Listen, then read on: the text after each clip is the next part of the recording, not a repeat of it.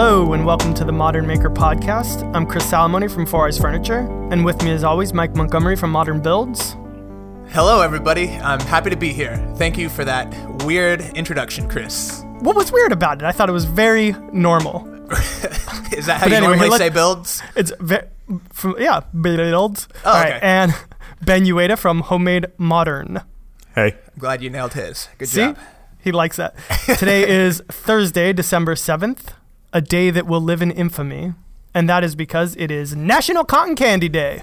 Ooh, cotton candy's good. just- It's good.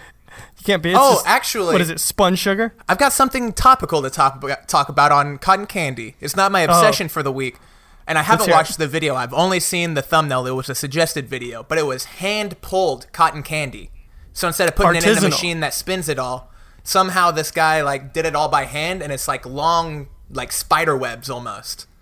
Now I'm gonna have to go watch to that it. video. I, I, I got a, a a hot take. I think both cotton candy and marshmallows are straight garbage. Uh oh. Nah, marshmallows are tight. On s'mores. marshmallows are tight. Hey, we potty trained our kid with marshmallows. That's Wow. how good they are. Ooh, piece I of think candy. they would probably make a horrible diaper. But they're kind of the same consistency. A little bit. Yeah. They're pretty absorbent, probably. Yeah. Spongy more than absorbent. Yeah. They'd be comfortable nonetheless. That's not a s'more. All right. oh God! Don't eat that. What are you guys? What, what are you guys Yeah. working on? Uh, y'all go first. I've been starting off lately. Okay, I'll go first since I never go first. So, let's see. I, I put up my first CNC, or actually, sorry, not CNC project, uh, 3D carved project. Right? Is that the right, Right. vernacular? It's a 3D Yes. pr- carving machine, not a CNC. Yes. So I put up that first project. Um, so far, it's been pretty well received. You know, I got a couple of the comments. The, you know, that's not woodworking. You're just pushing a button. Whatever. Yeah. You know, we we've talked about that on the podcast. We we all know our stance on that. So yeah, it's actually done better than I thought it was. I was afraid that like I would receive a lot of backlash about that, but it's been fine. I like that it Um, was all friction fit. That's right. You know, you didn't even need a screwdriver, so that was really cool. Nevin, you need no tools other than this Thousand dollar carving CNC. but you don't need a screwdriver. That's the good news. so you can save a couple cents there. Yeah. Um, let's see. Other than that, this past weekend, I started making. Okay, so I don't know if you guys will remember the kind of joke video that I put out, not this past Halloween, but the one before that, the three-legged coffee table, where it, it like it starts off like it's going to be a project video, but then it turns into just like a Halloween goof kind of thing.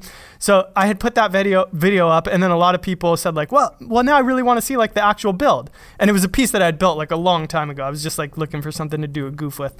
But I kept saying, you know, I will eventually put it up. I will, and I just kept putting it on the back burner, putting it on the back burner, and then I was looking for something to build. And I was like, oh, I should make that. I I kept promising people that I would, so I'll do it. So started making that this weekend. Um, I made it a little bit different than the original that I made, just because I don't know. I was kind of bored of building it the same way. I'd, I've already built it like five times the same way, so I, I wanted to try a couple new things with it.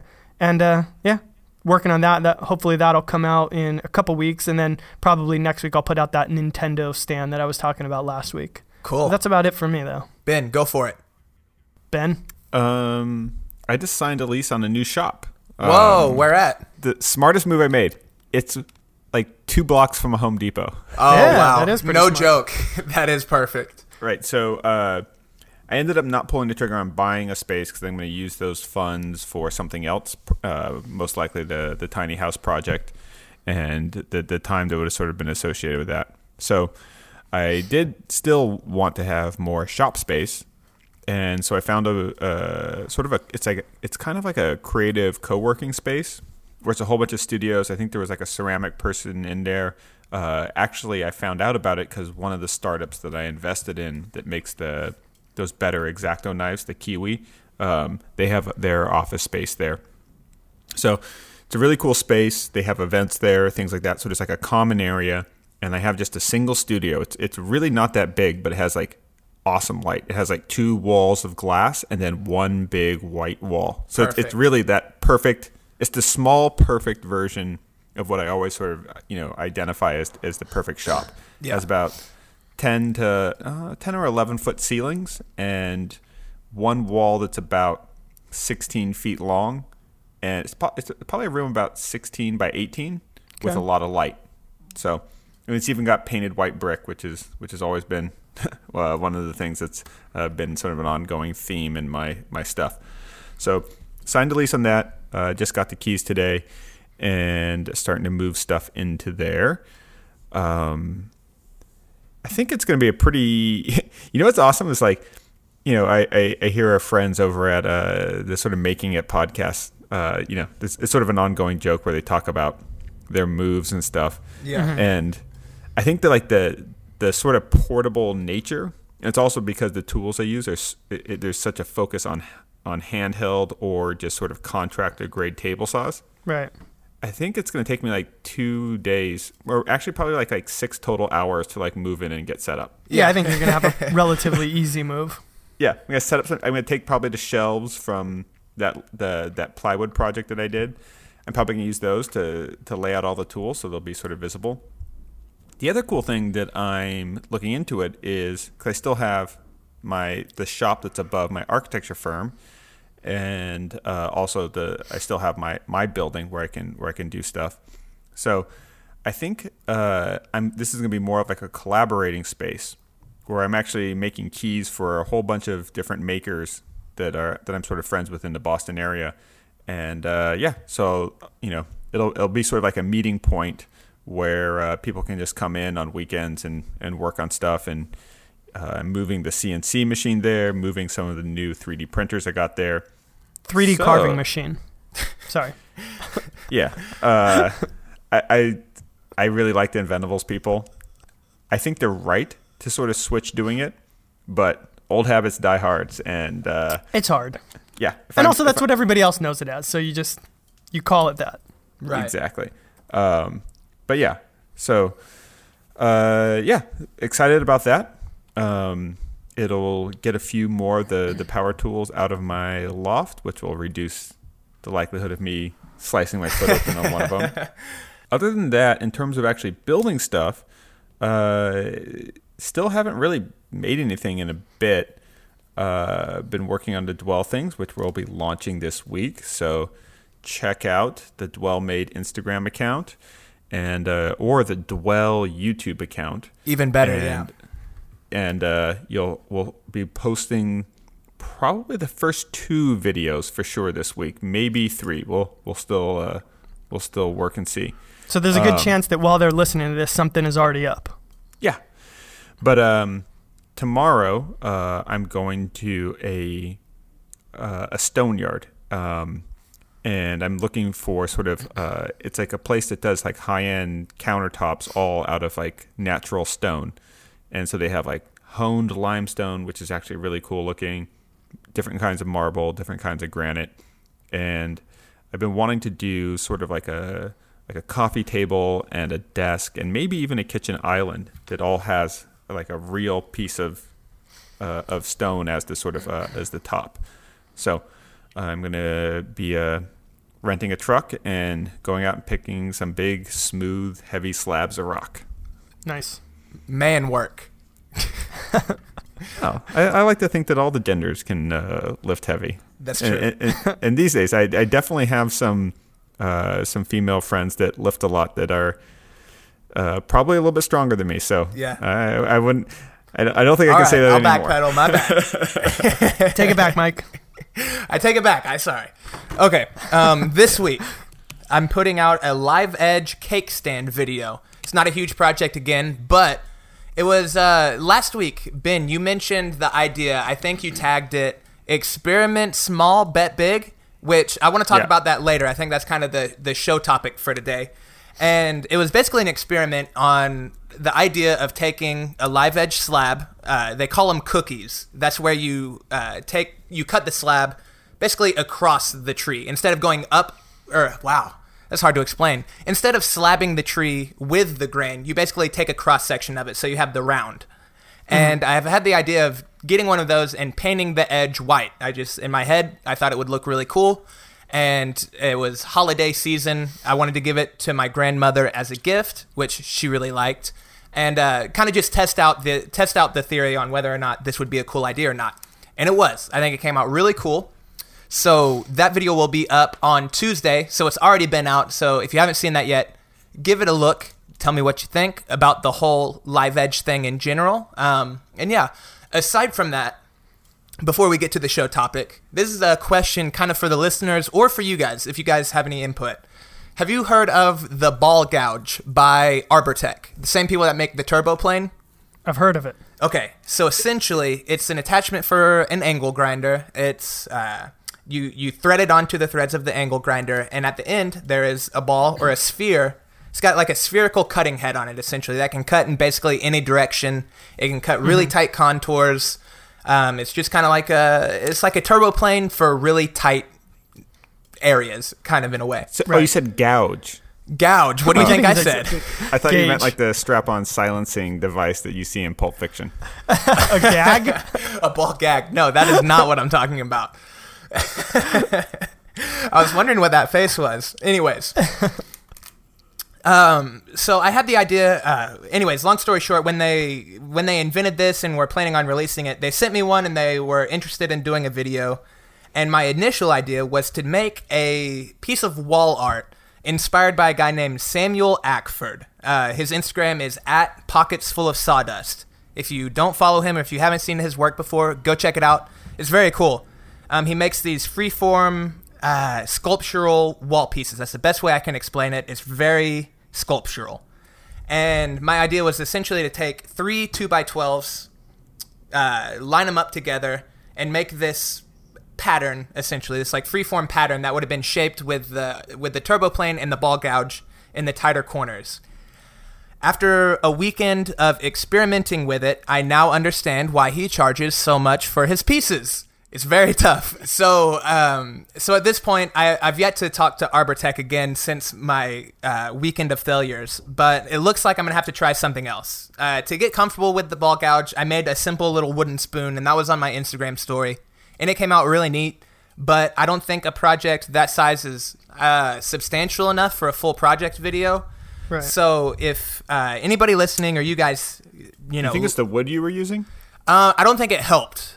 Uh, Yeah, a tighter I mean- grain would have definitely made it a little bit more manageable, but Because the the ball gouge is sort of like an ice cream scooper that spins, right? basically, yeah, pretty similar. A melon baller. Yeah. So it, it, it's chunking out pretty pretty big pieces at a time. It was surprisingly, though, really small amounts of tear out. It really wasn't Really? tearing out much at all, which I was really impressed with because I was kind of expecting that going into it, that I would have to end up going to Woodcraft or somewhere to get some good, like, walnut pieces or some good maple pieces. But even with Douglas fir, as wide as the grain is, it's, it really didn't take out too much, or it didn't tear out too much. Let me ask you this because I've never used a turbo plane or the ball gouge, obviously. Mm-hmm. What does it feel like to carve with? Like, does it pool or. Very Like little. how- Uh, Okay, so it's actually like yeah. I mean, with an angle grinder, butter? you've got that. With an angle grinder, you've got that side handle, and as long as you're Mm-hmm. kind of gripping everything good, it really cuts like butter. The only thing you need to worry about is just being aware of if you have a knot or if your grain does something weird. Because I mean, naturally, like Mm-hmm. Any blade, it kind of wants to follow the grain a little bit. So if it gets wonky, it'll try Right. and maybe bite a little bit. It's really fun. Yeah. Uh, if, It looks especially if you've if you've used an orbital sander, and if you've used an angle grinder for cutting metal or for grinding stuff down, you have this association of kind of like you know sanding something to to give it shape takes a long time Yeah. right? But uh, when you put on a turbo plane onto an angle grinder, like the the rate at which uh, material is removed is incredibly satisfying and a little bit scary, right? like you can you can really sculpt some stuff. Yeah. Um, but you can really finesse it too. yeah. So- so the, the the turbo plane's a really interesting tool because it's it's not cheap. They're they're about a hundred bucks. Yeah. But when you factor in like if you're using a whole bunch and I've definitely done projects where I've used I've gone through a ton of, of abrasive wheels or flap discs or, and things like that to kind of remove uh, either wood or or metal. Um, it definitely pays for itself because it'll last longer than 20 flap discs or 20 sort of abrasive wheels Yep. um, which tend to be like three to five bucks each or something.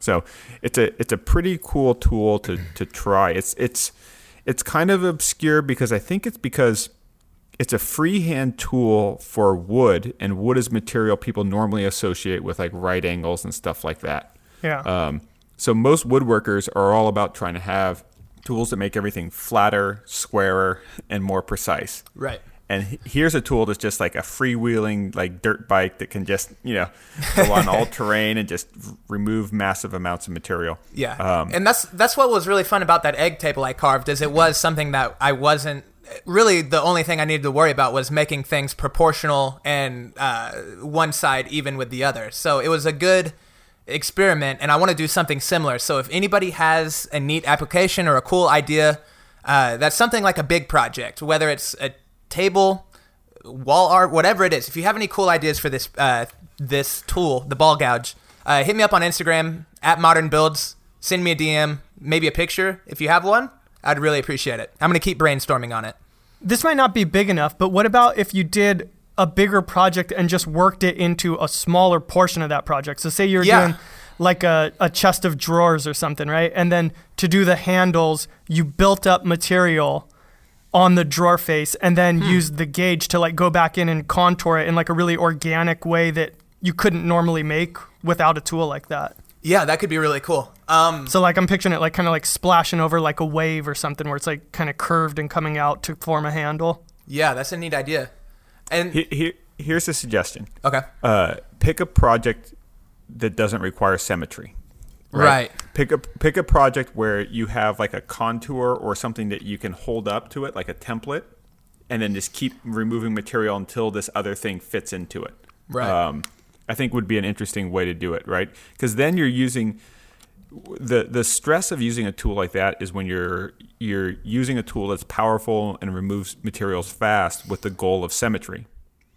But if you have some way to sort of check it incrementally to make sure that your fit is right, or you have a strong visual concept in your head of what you're going for, then all that speed and you know chips flying and stuff like that is all really satisfying, mm-hmm. like with the egg table, right? Because you you kind of know intuitively what it's like. You can kind of eyeball it. All three legs don't have to be perfectly the same. In fact, if they were, it would it would would look too artificial almost.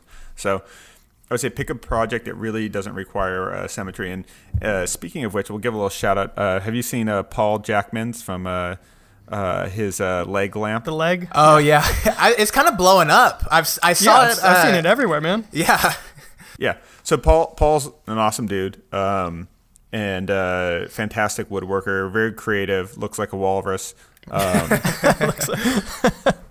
and he, he, you know, he I think that was like a great application for it. And what I really liked about the video that he uh, that he published is uh, he, you know, really showing how he printed out templates, and he just used a regular little inkjet printer to do it. But the way he was using sort of taping together paper to make a template so that he could keep the form what he wanted it to be, but still using freehand tools like a like a turbo plane to from Arbortech to do it. yeah, awesome. Well, looking forward to ideas, and I'm gonna keep brainstorming. So that is that. The show topic for the day, though, was like I mentioned. Ben had mentioned it last week, kind of at the end of the show, and it was something that I was gonna suggest kind of the next week because it was kind of in line with what I was doing with the cake stand. So I'm gonna hand it to you, Ben. And if you want to pretend like you didn't say anything about this whole idea last week, all the better because someone might have missed it. So the the the concept that we were talking about is, and I think it came from the idea of how important it is to experiment when it comes to design and making. Right. And that without that, you you tend to be sort of static and repeat yourself over and over again.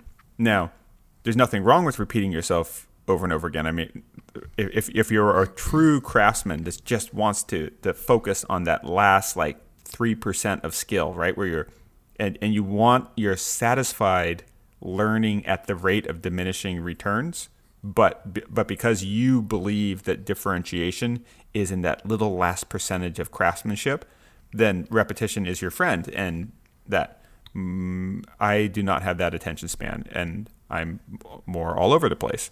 And everyone's on a different gradient of those things and it's it's fantastic that we're in a community where we see all these different sort of approaches uh, to making.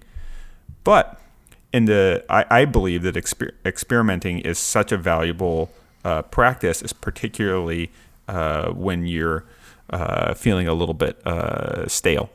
So uh, we sort of talked about this concept of experimenting small and then betting big, because it's it's you know sometimes when you have like a scrap piece of wood, you feel very free to try to do all sorts of crazy things to it, whether it's use a, a ball gouge or, or or maybe burn part of it and then and do that. When you have a giant slab of live edge walnut, you're not going to get that experimental. you're going to be you're going to be very conservative and you know sort of play it right down the middle. If you only experiment, uh, you know, experimenting small is very resource efficient because you're not sort of wasting things with unproven techniques or or, or design experiments. Um, but once you sort of discover something that's interesting, uh, you don't just want to then you have to move away from doing something small right Yep. so if you come up with a really cool way to finish wood let's say you figure out this uh, uh, this clever way to sort of burn the wood and then wire brush it or sort of like what uh, matt uh, Keddy's uh, doing for uh, Keddy work uh, woodshop is he makes these sort of like little heart figurines and stuff like that and he has these really cool techniques for for creating all this texture in wood my suggestion would be if you if you experimenting on a scrap and you discover a really interesting technique that that results in an interesting visual, don't make a little box. Make like a giant table or make a front door or make something big out of it, right? So cuz the minute you find something that works that is maybe I'm sure someone's done everything somewhere, but but it's new to you or new to your circle of people, don't don't you know don't hide that light. Like blow that up amplify it and and go to town with it. Um, so i say the same thing. If you're getting into a cnc right don't get you know the the thing you'll start experimenting and noticing when you first get a 3d carver or cnc machine is that how precise how repeatable. But take that those experiments with using that new ability and then magnify it out so that something uh, pretty spectacular comes to mind. Right, and the the example you used was the way you got a CNC or you got a 3D carving machine, experimented for a while with it, and then you built the spiral staircase. You got familiar yeah. with the machine, tested it, experimented with it a little bit, then used it to make something very substantial. Right, and I'll, I'll give you an example of something I'm working on now, um, which will put a little time pressure on me to sort of get this idea out before I reveal the idea. So this is this is a is a good way for self motivating. So I've done a lot of copper pipe projects and sort of experimenting with uh, you know the first thing was how can I fasten these things without soldering because I hate soldering things. Um, it's messy. I suck at it, and uh, uh, yeah, and the the flux is like really annoyingly toxic, right?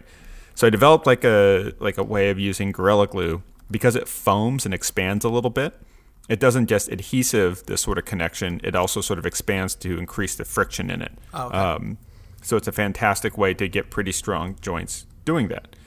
So doing that, we kind of took that level as far as we could, and I was looking at thinking about sort of you know I think we've done enough of the small scale copper pipe projects, uh, you know that that we we dare do without sort of exhausting the audience. Um, and I, I, like doing them because you can cut copper pipe without any power tools. You can just get one of those little clamp cutters, those little tube cutters. Yeah, twenty bucks. So it's a great entry level uh, uh, material to work with. But now, so I say, okay, well, now that I've done all these little experiments, how can I do something that's actually big that really showcases this thing? So I wanted to do a copper bed that's all done out of copper pipes. Wow. But the copper pipes aren't really strong enough. For all the people out there that always comment, go, "Oh, that's so expensive." Copper's not as expensive as you think it is. You can get a a uh, ten foot section of three quarter inch pipe for about fifteen bucks, and for a half inch pipe, I think it's about nine dollars. Yep. Um, it's really not as expensive as people think. But the thing I was experimenting today uh, was figuring out how to reinforce copper pipe. So copper yeah. looks great but it's not that strong. And if you have like spans that are, you know, a little over six feet for a bed, how do you get enough strength in there? So I looked at all kinds of things. I thought about sort of putting rebar in there and then foaming around it. Well, today I just discovered that if you take one inch copper pipe, three quarter inch black iron pipe fits perfectly inside of it. Oh, wow. Yeah. That's a so smart now idea. you can have a lot of joints, right? So if, if the copper pipe was all straight, you probably could do it, but then you couldn't have any crossbars for sort of supports laterally in the bed. But now I can sort of have the copper pipe segmented, but with a single piece of steel pipe going all the way through it. Yep. I like that. That's smart. So now you have till Thursday to have this video up. No, because it'll take other people longer than that. Okay, as long as as long as you're off to the races already. Well, see, so you know how like people worry about people stealing their ideas and all these things. It's like Yeah. this is how I think about it, right? And it's not. Uh, I think, well, how many people that listen to it make videos? How many of those Yeah. people would be able to move within that time?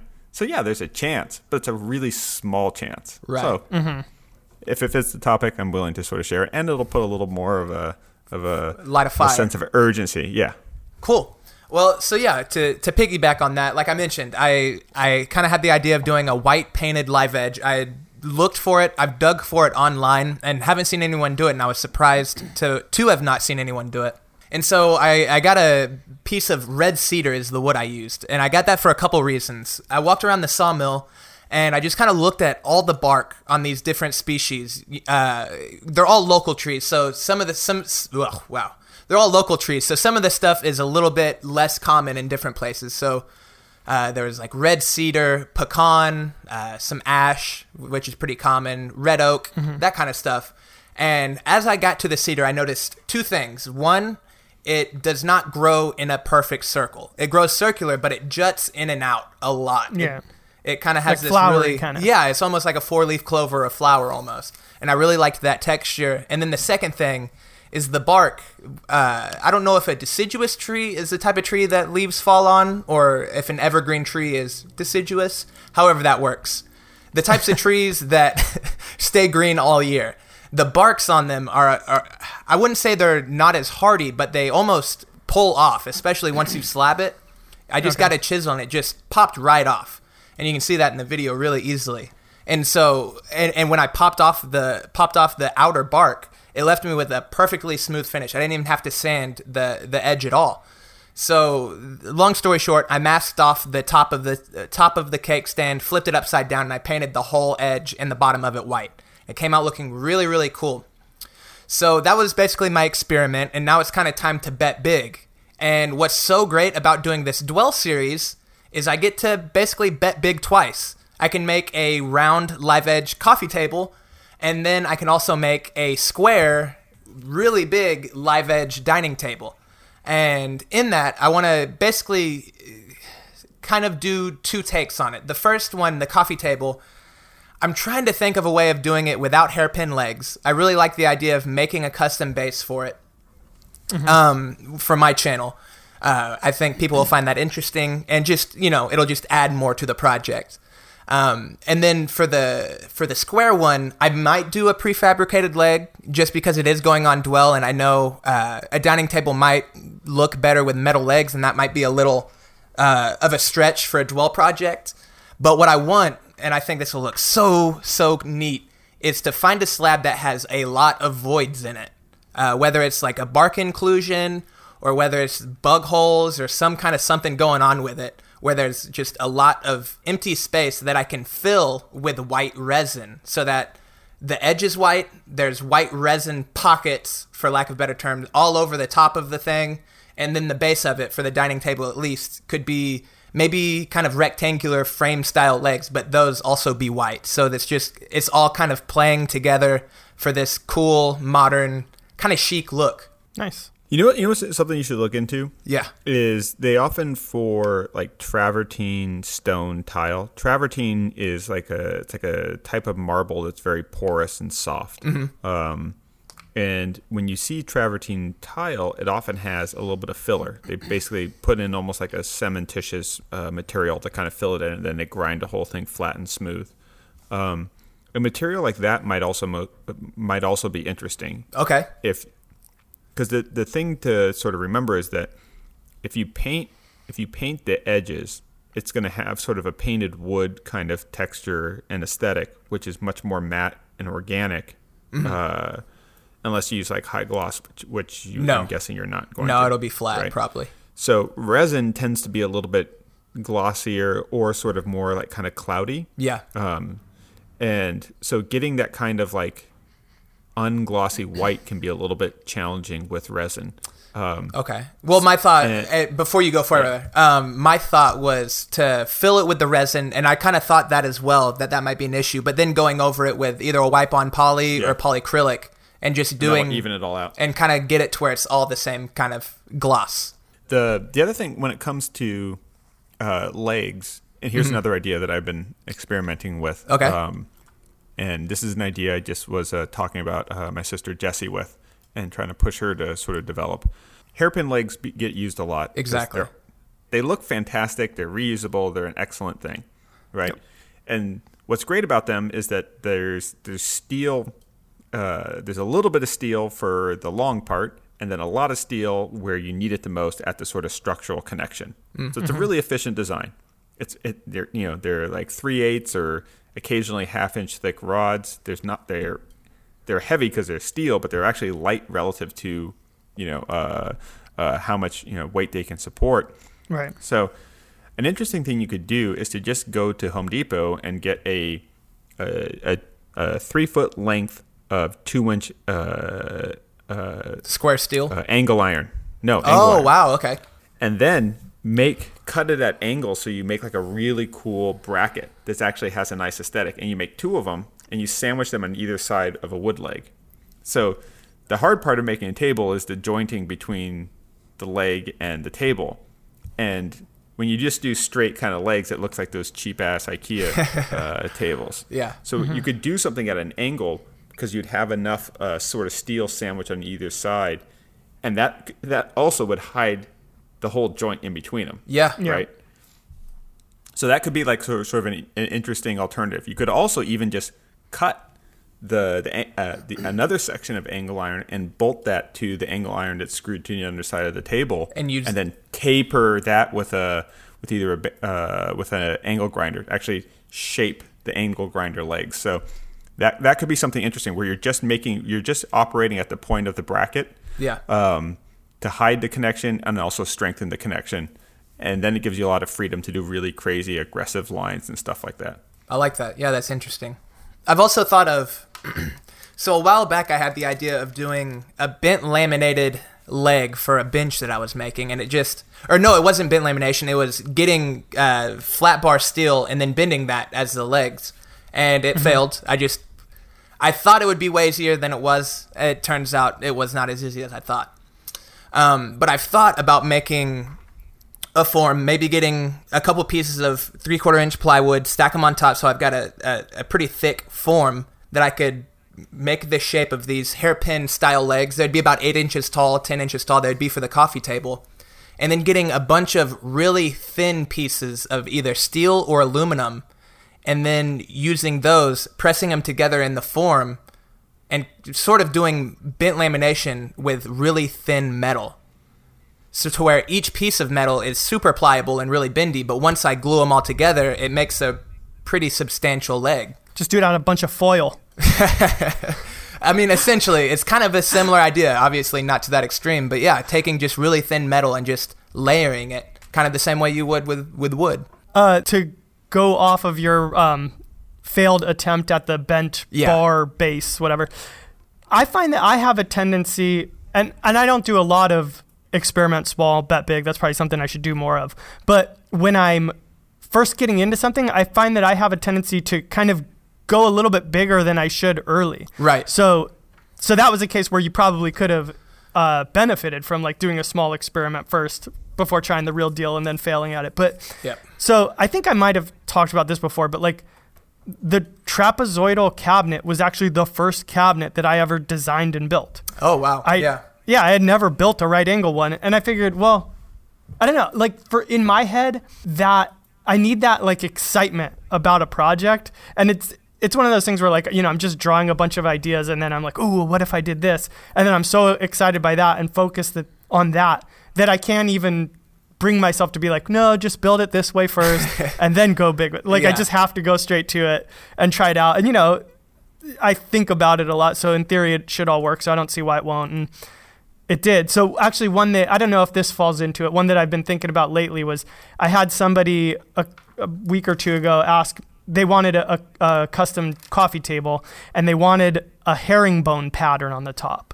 And that's something that I don't know. That it's it's a fine look, but it just wasn't really. I wasn't digging it too much. Yeah, it's not And what you normally do. Mm-mm. Right, and with the the base, they wanted me to do like one of the style of bases that I typically do, which are, I thought that it was like too much. It was like two separate focal points. It just Right, didn't it was like work a foot together. I in both. think. Is a foot in both doors almost. Like you're kind of Yeah, getting yeah. the the contemporary base, but as I always equate like a herringbone pattern with kind of like a pallet wood type project. Similar. Yeah, and almost like it's the focal point and the star of it, and then you don't want this base that's like competing with it, right? Right. So I thought, well, what's a different way that I could do a herringbone pattern and still make it cool? So I thought, okay, what if I kind of just like it wasn't an actual herringbone pattern, but it was just kind of CNC'd like grooves in between it. So it was still one top. All the grain would kind of like even it out. It wouldn't be as strong, and it, you would just kind of CNC a pattern into it. And then I thought, what if you and you can actually probably do this through software, but I was thinking of a way that you could kind of hack it. Uh, I guess analogly. I don't think that's a word. Analogously, whatever. Um, so I was thinking, okay, so imagine you have your big CNC, right? And you kind of shim up one of the sides so that it's higher than the other, and then you start carving the pattern at a at an even depth the whole way through. But because it's shimmed up on one side, it's really only going to carve it deep on one side, and it's going to get shallower and shallower as it works its way to the other side. So it would kind of like fade away into nothingness, and it would be hmm. this like real plain looking straight top. So that's an area where I feel like, okay, I have one CNC project under my belt, and now I'm already trying to like kind of hack the machine to Yeah. do something that it's not. I mean, it's not that it's not made to do it, but it's just you know you're you're jigging up the machine to do something weird, but it's like I don't know, Chris- it catches my interest and I want to do it. If you didn't use shitty 3D modeling software like SketchUp, You can do it. no, you could do it uh, by you could do that in Fusion and then export it in G code without having to shim anything, um, and then you you wouldn't have to get the shim perfectly accurate each time. Well, I'd only have to do it one time. It would just be one shim and go. That's true. But you but you'd have to do the whole tabletop in there. You couldn't do the pieces. Well, so what I'm thinking is, so it picture that it's a two foot by five foot coffee table or whatever, right? Right. So it'll be sort of sticking out of the CNC. Yeah, and because the pattern is going to fade away into nothingness like halfway through, that means you have the full. You'll be able to get the whole capacity of the cut into it in one shot. You, would could- just couldn't, couldn't you also router sled it? No. You mean- no? Not with the pattern. No. well, you could probably. I mean, yeah, I don't. I don't think you could do that. Actually, another. Well, no, never mind. I was going to say another way you could do it, but it would be a total waste of time and material. So I'm not even going to say it. But I could do the shimming up way, Yeah. or I could get fusion. I would try. I try both. Like, I mean, and that's you know, and again, that's what the experimenting's for. Because it, it might actually be faster just to shim it than the whole learning curve for a new software. That's what I was gonna say. Right. It could be a cool A and B to where you're kind of comparing the the give and take of learning a new software.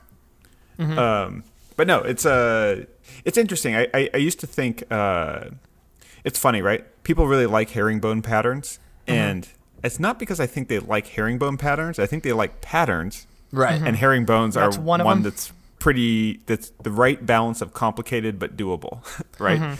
Um, where you can get pretty creative with them. You can do the sort of cross kind of things where it's like a four way, um, and uh, yeah, no, but uh, the it was it was funny when I did the the walnut and concrete tabletop with the or the concrete table with the walnut inlay. That was after seeing a herringbone one. I was saying, okay, well, I don't want to do, uh, you know, like you, I didn't want to do just the herringbone thing. And then I just kept saying, well, what if it was all the angled pieces that fit into the pieces? And uh, from there, sort of, uh, you know, said, well, how about I just laser cut it and do a completely different one? Yeah. But I think that's I think what you're it, it, it's funny like the way you described it in terms of a process, but if you were to describe that in terms of an outcome, right? Like you know what is desirable about the table that you're you're uh, describing, and the way you know I think you could almost say what if it was a herringboned table where like the pattern's really strong, but that the strength of that pattern starts to fade out in a gradient into sort of nothing else, which is why you're sort of introducing this sort of third dimension, right? So it can almost be real. It, it can almost be like a uh, like an Escher kind of drawing where there's a strong rectilinear pattern that then starts to morph into something else as it's sort of cut at an angle. Right. Yeah, I think, I mean, this kind of goes into a different topic, but I think the reason that I don't like the herringbone pattern is I almost feel like in a way there's two camps of woodworking. This is kind of this is oversimplifying obviously. But there's Only a lot two. of people but there's a lot of people that really love like the figuring or the grain of the wood. And I think people always assume that every woodworker is like that. But I don't know, I've just never been that way. Like I, I don't get super excited about like, oh, look how beautiful this piece of wood is. Like to me, I almost like sort of plain looking woods in most applications. And so that's why like I feel like when you do something like a herringbone pattern, you're just exacerbating any like crazy kind of grain that's going on. That so that was the main thing that I was trying to just like okay, if this guy wants this, how can I do this but like really just tamp it down right. so that it, doesn't bug me. Yeah, I mean, I think it would be cool to see kind of what Ben was talking about and is playing around with patterns and seeing if you can't come up with an interesting pattern that the, the guy you're going to build it for also thinks is cool that he was just unaware of that you could do anything Mm-hmm. other than herringbone. You know what I mean? It could just be like, oh, I saw a herringbone pattern. That's cool. You think you can do that? Um, but Yeah, that, that is a good point. Yeah, because you do ask yourself like, Yeah. how much does he really love herringbone, Right. or is it just like, Or is that just what he's- staple of this? yeah, or is that is just Right. what he's familiar with? So, yeah, I would- Right. I would play around with it. He- he- Here's here's a way to do it to experiment with it too, right? And again, to make it sort of a low risk. Uh, when every time you do a CNC project, you could create a sort of a. Are you going from Illustrator or are you going from right from SketchUp into uh, easel? Um, I could do it either way. For something like that, I would, I'd probably just do it in Illustrator. So what you could do is you could make like a puzzle piece or a certain dimension, right? Mm-hmm. Or, or like a few of them, right? So you mm-hmm. pick sort of a shape. And anytime there's extra waste on the piece that you're seeing, seeing, you just copy and paste this shape into it. It might be mm-hmm. like a tile or something like that. So that every time you do a, uh, a CNC project, you end up with a few scraps that are all modular that will all fit the same, the Oh, I see what you're saying. fit together. Yeah. And you could even use the CNC to make them all the same thickness. So you could make That's a whole bunch of herringbone pieces out of all different scraps every Mm-hmm. time you do another CNC project. So whether it was Baltic birch plywood, it would let's say oh you're going to set it at half an inch thick, Mm-hmm. right? So you do a Baltic birch uh, plywood friction fit project. You end up with a, a half inch thick piece, and it might end up on a dark layer or a light layer or, who, or on a glue layer. Who knows? Mm-hmm. You do a walnut project. Yep, you're using three quarter inch walnut, but it mills it down to half inch. So you end up with all these little tiles that are all different species of wood. They were all kind of scrap pieces, but they mm-hmm. all fit together. Right. And then over a year, you have this scrap bucket of everything that fits together like perfect puzzle pieces. yeah, it was like the way that you did that, like wandering path cement thing. Oh yeah, yeah. What was that? It was like a three-year project. You just like kept making those molds. I mean, if, if I would have just, you know, built more molds and stuff like that, uh, you know, I could have done it in like two weeks. Right, but that would be two weeks of just sitting there pouring concrete. Two weeks of watching concrete dry. Well, well, well, no, it would be.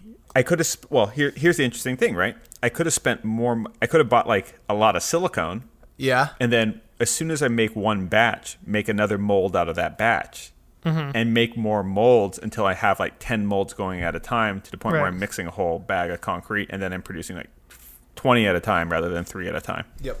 It's always where you sort of copy and then reselect and then paste. So Yeah, that, that actually reminds me of like whenever I used to do a lot of graphic design work. Like if I want to do a shadow that was coming off of text at 45 degree angles, and you, you would start and you'd go one nudge, one nudge, copy, and then by the time you got to 10, copy those, shift, nudge, nudge. Now you got like Yep. times Yeah. 10. All of a sudden, you got the exponential growth going. Before you know it, the whole world is covered in wandering cement pavers. exactly, Chris. You froze so hard. I'm sorry. yeah, you froze. Really hard. I have no idea what you said for about This- three seconds.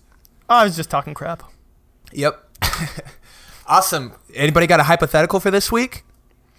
Um, I don't have one prepared, but actually, you know what I could do? I could ask you guys the one that started it all for me Oh, of stupid hypotheticals. I don't. I I I've probably asked ones that are similar to this, but one day I was wondering I think maybe somebody said it. Maybe I saw somebody say it. But basically, the question is every time you sit down to eat anything, you have to announce to everybody in the room, I'm going to enjoy this. and would you do that for let's let me make a let me make a price. Oh, Let's it's see. a money thing. See, oh lord. Okay. I'm going to give you 2 million dollars. Done. Yes. Done, yes. Yeah, I'd do that for sure. Ben, Uh, nah. I'd I would not do it either. I'd- See, I think the the go-to is to say yes, but I think when you really think about that, Mike, listen. you are going to ruin your life with with I'm to enjoy this. I know, but I would have just I would have set myself up, man. I would have made a couple smart investments, and I'd just be rich, man. yeah, but you'd be by yourself because nobody wants to hang out with you. Well, it doesn't have to be too obnoxious. Hey, I'm gonna enjoy this, and then you Well, just it's gotta be be- normal again. It's just that's your be a- quirk. You're, he's a quirky guy. That's what he does. The final sincere, decision would be enjoy in the bylaws, right? It would Yeah. be in the There's no specificities of the contract. There's no explanations. Like you have, There's, like uh, if you go to a restaurant, you have to stop everyone from eating. Excuse well, it doesn't me. have to be the whole restaurant. Oh, just then- everybody you're with. Okay, Everybody you're with. Yeah, well, in that case, they know. They know I'm weird. Uh, I'm quirky, but you know what? They like me anyways. Hopefully. Hey, that Mike just really enjoys food. yeah. What can I say? Eventually, like people are just like start rolling their eyes, like, "Oh God, this guy again." This guy with I'm gonna see. he he enjoys Now- it so much. God. So yeah, that's all I got. Yeah, but I'll be. That's my You know, but I'll just I'll pick up the tab, and then everyone will forgive me for it. He enjoyed the food so much he's willing to pay for it for everybody. Yeah. Always. You're gonna blow. See, then that'll be the the cruel twist is that you'll have, you'll spend all your money picking up tabs. No, I'll, I'll and then just- you'll just be I'll stuck I'll saying put it for nothing. Half of it into Tesla, and then in 15 years, I'm gonna be balling. You'll be in your roadster, just enjoying food, Man, once it, announcing to your whoever you're with that you're, you're gonna enjoy this fiber one bar. as soon as they start releasing electric semis, man, it's game over. then you're gonna start your career as a truck driver. Uh, no, but hopefully I will have invested in tes- Tesla by that point. Not me. I'm gonna become a truck driver. yeah. Okay. There you go. I'm gonna become a truck driver as soon as technology makes it to where I don't really need to be a truck driver anymore. They're gonna be self-piloted semis, and Chris is gonna be like, you know what? I think it's about. I think It's it's, the right time." time. Hey, everybody's abandoning it. That's the perfect time to hop in, right? I guess so. Anyways, thank you guys for listening. I hope you enjoyed this show. We're sorry we didn't do obsessions this week, but I just forgot. If you guys have any questions or show topic ideas, you can always hit us up on Instagram at Four Eyes Furniture, at Benjamin Uyeda, or at Modern Builds. But before you do that, make sure you're following at Dwell Made. We're launching this week. I, I can speak for myself, but I'm incredibly excited for this. I think it's going to be a lot of really cool projects. Uh, I think it's just I think it's just really neat in general. The fact that a company the size of Dwell, uh, someone that's got as much clout in the design space as they have, uh, the fact that we're working with them is honestly it's a big honor. So we're excited for it. so yep. make sure and go subscribe to that YouTube channel. We're launching videos this week. Stay updated. Um, if you want to give us any emails, that was a weird transition. You can do that. ModernMakerPodcast at gmail.com. Finally, I hope you guys have a great rest of your week. And until next time, this has been the Modern Maker Podcast. Bye, everybody. See you. Bye.